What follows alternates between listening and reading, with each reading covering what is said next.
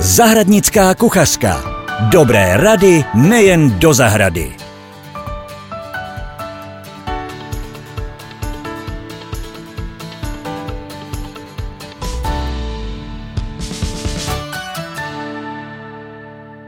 Dobrý den, milí posluchači.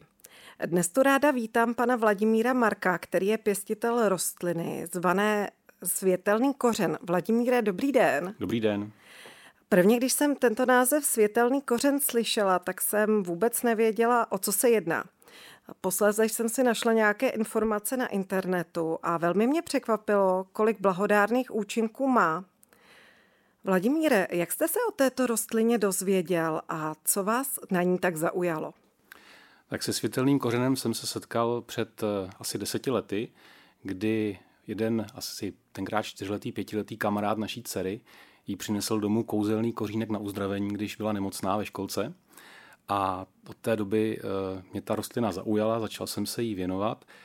První seznámení přes internet, samozřejmě jako dneska to má každý, bylo takové letmé a našel jsem tam paní Jarmilu Habrovou. Tenkrát dělala kurzy na pěstování světelných kořenů a když jsem jí zavolal, tak řekla, sežeňte pět lidí, přijedu do Český Budějovic a udělám tam školení na pěstování. Tak to se stalo a od té doby je ze mě pěstitel světelných kořenů. A můžete mi říci, proč se říká světelný kořen?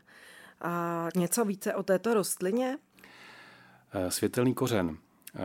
Úplně vlastně vychází to z původu, nebo proč se ten kořen dostal do Evropy. Na přelomu, nebo ne začátkem dvacátého století, nějak devatenáct set, řeknu asi patnáct, jedna velmi důležitá osobnost evropské historie, pan Rudolf Steiner, dělal, myslím, v Rakousku školení pro zemědělce a říkal jim tam, jak pěstovat polní plodiny, jaké používat hnojení, jen postupy.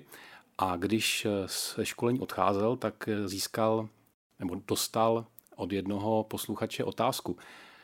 Ptal se ho zhruba na toto. Pane Steinere, pokud dodržíme všechny zásady pěstování plodin, o kterých jste mluvil, vyživíme kvalitně evropského člověka? A on mu odpověděl něco v tom smyslu ne, protože doba pokročila a z materialismu jsme se dostali trošku dál do jiných úrovní bytí. A evropský člověk dneska potřebuje v potravě přijímat světelný éter. A jediná plodina, která umí poutat světelný éter v kořeni, je světelný kořen. Roste v Číně a pak pan Steiner odjel vlakem. A od té doby se toho stalo moc. Jeho následovníci nebo příznivci se vypravili do Číny a opravdu tuto rostlinu našli a přivedli a zasadili. Jenomže když ji chtěli sklidit, tak zjistili, že se zahrabává ohromně hluboko do země, že ji vůbec nejsou schopni vykopat, že je křehká, takže nejde vytáhnout. A když ji zasadíte do normálního záhonu, tak ona roste, je to trvalka. V Čechách přezimuje dobře, takže máte krásný listí, je to dekorativní rostlina, můžete sklízet pacibulky, ale k té hlíze se dostanete velmi těžko. Buď musíte dva dny kopat, nebo si vzít na pomoc bagr a to je prostě v polních podmínkách nemožné. A proto tohleto pěstování neuspělo tenkrát. Rostlina přežila v nějaký zahradě, myslím ve Švýcarsku, a potom několik dalších lidí se snažilo najít, jak tu rostlinu pěstovat. A povedlo se to až v sedmdesátých letech dvacátého století panu Ralfu Reznerovi.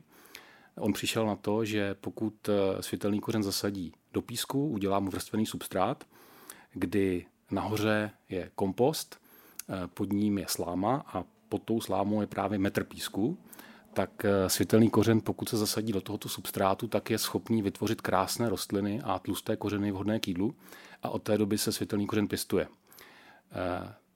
Ten termín světelný kořen vychází z německého Lichtwurzel, což je jako světlokořen a je to odraz asi toho, že poutá ten světelný éter. Světelný éter to je taková, je takový ezoterický pohled na tuto rostlinu. Já tady vnímám pohledy zhruba tři. První ten ezoterický, kvůli tomuto pohledu ho pěstuje hodně lidí. Mm-hmm. Pak západní medicína, nevím, jak zachází s světelným éterem. Já si myslím, že definici světelného éteru dneska najít je složité. A... To můžu teda potvrdit, že vám skáču do řeči, protože to jsem vlastně na internetu moc nenašla žádný informace o tomhle tom. Ano. A je otázkou, jak tuto věc měřit. My dneska na západě, co nezměříme, to neexistuje. Lidé, kteří říkají, že cítí světelný éter, tak někdo je vnímá jako ano, uznávám to, cítí to, někdo říká, jsou to šarlatáni, takže tento pohled je vlastně na samostatnou diskuzi. Ale pak tady máme pohled čínské medicíny. A čínská medicína zná světelné kořeny už mnoho let a ti ocení především to, že velmi posiluje lidský organismus, takže ho doporučují tam, kde je někdo vyčerpaný nebo má, po sobě, má za sebou nějaký operační zákrok a potřebuje posílit životní energii. Světelný kořen posiluje plíce a ledviny a to je podle Číňanů ta dráha života a tím ten organismus se stává vitálnější. Západní medicína naopak zase nemluví o světelném éteru ani o vosku do svíce života, ale mluví o účinných látkách, které světelný kořen obsahuje. Mezi nejznámější látky je steroidní sapogenin diosgenin. On vyrovnává hormonální soustavu člověka a tím ho stabilizuje. To je jedna z důležitých účinných látek. Já se domnívám, že proto na světelný kořen lépe reagují ženy, protože mají jako ty hormonální výkyvy větší než muži, ale zároveň ostatní účinné látky, jako je třeba cholin nebo fenolické látky, mají vliv na hladinu cholesterolu, podílí se na fungování mozku, jsou to antioxidanty a pak ten světelný kořen obsahuje další řadu stopových prvků a dalších látek, o kterých se ani nemluví. Bílkovinu dioskorin, mm-hmm. ta je také důležitá pro lidský organismus, takže je to dneska zelenina úplně nabitá výbornými životu prospěšnými látkami. Takže můžu říct, že je to jako super potravina? Ano. Se to tváří. Je to tak a zajímavé na ní je to, že se dá použít jako lék, takže lidé, kteří se chtějí léčit světelným kořenem, tak zpravidla jedí asi centimetr denně po ránu syrového, případně si mohou koupit sušený a přidávat ho do jídla. Já si myslím, že ten syrový je takový přirozenější, že je to ještě jako lepší přístup k němu. A pak je možné ho jíst i jako ve velkým. Takže jednak léčivka, ale Ralf, Ralf Rezner se snažil naplnit cíl toho Rudolfa Steinera, který řekl, že světelný kořen má v Evropě nahradit brambory. Jo, to znamená, že bychom ho měli produkovat sto tisíc tun. Já když jsem začal rostlinu pěstovat, tak jsem si říkal, no mohl bych se pokusit vymyslet nějakou polní metodu, kdyby jako traktor a nějaký a tak. Do dneška se mi to nepovedlo, dělám to asi deset let a vidím, že je ohromně náročné na lidskou práci, jako to pěstování. Pokud si ho pěstuje zahrádkář, a dneska se většina kořenů pěstuje v dřevěných bednách, mm-hmm. takže mu věnuje ten čas, tak pro ně je to koníček, pro ně je to zábava. Ale kdyby pak jsme ho chtěli pěstovat ve velkovýrobě a prodávat do marketu, tak ty náklady jsou prostě obrovské. Hlavně na lidskou práci, která uh-huh. je v Čechách drahá. A potom ta strojová, strojové jako sklizeň a sázeň a vůbec ta, to manipulování je s tím kořenem velmi obtížné. Tak já bych byl rád, kdyby se našel nějaký nadšenec, který by zkusil se mnou spojit jako hlavy dohromady. A mohli jsme jako zkusit vymyslet nějakou, nějaký pokrok v tomto směru, protože ručně už kořen vypěstovat umíme. Ale máme v něm nějakých, řeknu, dvě, tři hodiny lidské práce v jednom kilogramu. Mm-hmm. A kdyby se nám povedlo toto číslo snížit na minuty, tak pak už bychom mohli ty světelné kořeny pěstovat ve velkým a nemusela by být cena, která je dneska kolem sedm set korun za kilo, taková mm-hmm. takhle vysoká, ale mohla by se snížit třeba, já nevím, na desetinu a, a v tu chvíli už by byl dostupný široké veřejnosti. Zahradnická kuchařka. Dobré rady nejen do zahrady. Moje další otázka je, když jsme si teď o tom řekli, že je to poměrně časově náročné na pěstování. Teda. Já jako běžný zahrádkář, když si teda nějaký kousek kořene koupím, můžu to pěstovat v běžné zahradní půdě. My jsme si řekli teda nějaké ty vrstvy písku, sláma, substrát. A nebo teda, když si třeba koupím klasický substrát s humusem, dejme tomu, tak to můžu pěstovat jenom v tom. Důležitý je vrstvený substrát. On mm-hmm. se skládá z křemičitého písku. Mm-hmm. Tam je důležité, že musí být zrnitost nula celá dva až nula celá tři milimetru. Mm-hmm. nula celá čtyři do betonu už je hrubá, to už ten kořen špatně roste. Na to se dává sláma. Ideálně od biozemědělce stačí od standardního, akorát je důležité, aby ten člověk, který pěstuje zrovna tuto, tu pšenici nebo ječmen, z kterého slámě nepoužil postemeritní herbicidy. Jo, jsou některé, které v té slámě zůstávají a to pak kořenu vadí. Takže máme písek, máme slámu. A pak na to je zapotřebí kvalitní substrát. Uh-huh. Myslím si, že zrovna váš substrát z rašeliny s humusem by byl vhodný uh-huh. ke kořenu, protože on je náročný na živiny. Uh-huh. V zahradních podmínkách je výborný vyzrálý kompost, uh-huh. třeba koňský, koňský hnůj, když se třeba rok nechá vyzrát, nebo dva, tak to je ta nejkvalitnější zemina. A já, kdybych začínal se světelným kořenem a neměl jsem třeba zrovna ten koňský hnůj, tak bych klidně použil substrát z rašeliny tady, a nebo respektive substrát z rašeliny Soběslav. A potom na zkušenosti a na tom, jaké má možnosti vůbec v té zahradě, tak bych pokračoval dál. A zeptám se úplně jako začátečník, když vemu ten kořen, tak ho zasadím přímo do toho substrátu, anebo ho dám třeba na tu slámu a pak to přikryju tím substrátem? My ho děláme tak, že dáme slámu, na to dáme asi deset centimetrů substrátu, mm-hmm. pak tam naskládáme ty sazenice, oni mm-hmm. se sáží na ležato. Aha. Jo, ta sazenice každý rok, my jsme vlastně ještě neřekli ten životní vývoj kořene. Ano. No, k tomu se můžeme vrátit. Ještě se vrátíme. Ale ano. Sazenice se pokládá na ležato a každý rok ona jako odumře, mm-hmm. a předá ty své živiny nové rostlině. A jakmile se dostanete k dospělým kořenům, tak už pak máte takové perpetuum mobile, že vlastně každý rok vršek si necháte ve sklepě, mm-hmm. na jaře zasadíte a spodek sníte. A jak je ta rostlina veliká? Můžu to připodobnit třeba právě k malinám? Já jsem se dočetla, že to jsou liány. Ano, jsou to liány. Tak kolik mi zabere prostoru? V Čechách ty liány dosahují výšky pět až šest metrů. To je pláho. Takže je to o tom, buď si udělat bedničku, která má třeba takové typizované bedny dva až tři metry dlouhé, půl metru široké, dvě řady kořenů. Uh-huh. Na to dávají lidi střešní latě, tři metry vysoké a ty liány pak vyrostou nahoru, uh-huh. pak jdou zpátky dolů, je to taková krásná zelená stěna. My jsme si udělali takovou chmelnici, pět metrů vysokou a e, ty roční rostlinky, když je začínáme množit, tak dorůstají většinou z pacibulek poprvé, ty dorůstají asi metru a půl, e, pak druhý rok už jsou ve čtyřech metrech a ten třetí rok už pak jsou to pěti, šestimetrové liány, které to pak nádherně všechno ozelení. A po kolika letech teda sklízím? E, vy sklízíte, tam jde o to, e, co zasadíte. Mm-hmm. My můžeme světelné kořeny množit pacibulkami, ano. to jsou, to jsou e, takové nepohlavní pecičky, ano, to tak řeknu, zhruba, ano. zhruba velikosti pecky od třešně, které rostou za, za lístkama, za paždím listů. Nevyrostou každý rok, je to vždycky otázka ročníků, kde je jich hodně, kde je jich málo. A z těchto pacibulek nám vyrostou sazenice. Tyhle sazenice jsou malé a ještě se nedají jíst, takže první rok po zasazení pacibulkové sazenice. Když zasadím druhý rok tyto sazenice, tak už mi vyrostou kořeny, ze kterých se dá trošku odříznout, nebo taky ne, podle toho, jak jsou veliké. Ano. A to už jsou pak velké sazenice a teprve z těch máme třetí rok už plnohodnotnou úrodu. Uh-huh. Ale jakmile už máme tu plnohodnotnou úrodu, tak z dospělých kořenů vršky uřízneme, necháme si a sázíme je druhý rok, se další uh-huh. rok a spodky jíme a pak už vlastně to můžeme dělat pořád dokola. Řekli jsme si o pěstování, jak rostlina vypadá, jak se pěstuje, ale někde jsem se dočetla, že se pěstují jenom samčí rostliny. Je to pravda? Ano, to je pravda. A ty důvody jsou dva. Prvním důvodem je, že pokud bychom v Čechách množili světelné kořeny přes semínka, tak by hrozilo, že se spráší nějakou jinou batátou, protože ty odrůdy jsou mezi sebou křižitelné a okrasných batát roste v Čechách dost.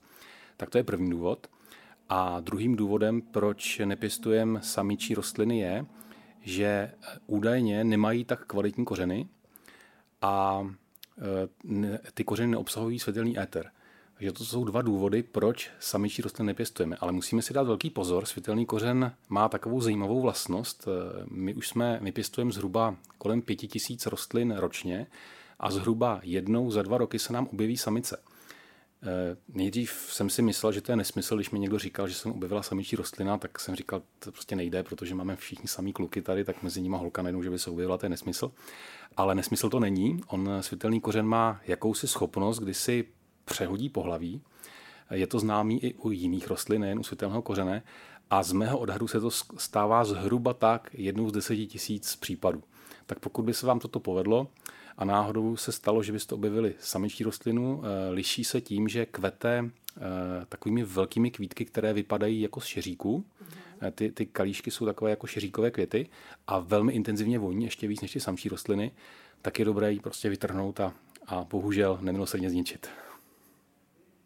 My jsme vlastně nepopsali ještě ten kořen. Vy jste mi sem donesl právě na ukázku kořeny i ty pacibulky, takže ty kořeny vypadají jako takové podlouhlé batáty nebo dlouhé hlízy a ty tlustější části se tedy jedí a ty slabší se teda nechávají dál zakořenit a vzniká toho nová no, rostlina. Světelný kořen roste jako kolmo dolů, jako v tom substrátu do písku. Mm-hmm.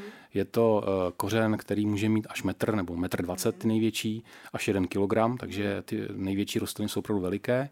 Průměrně v Čechách se sklízí tak čtyřicetidekové uh, rostlinky nebo do, do půl kila a z toho půlkilového kořene zhruba tři sta padesát gramů odkrojíme k jídlu a sto padesát gramů nebo sto dvacet až sto padesát si necháme na sazenici. Mm-hmm.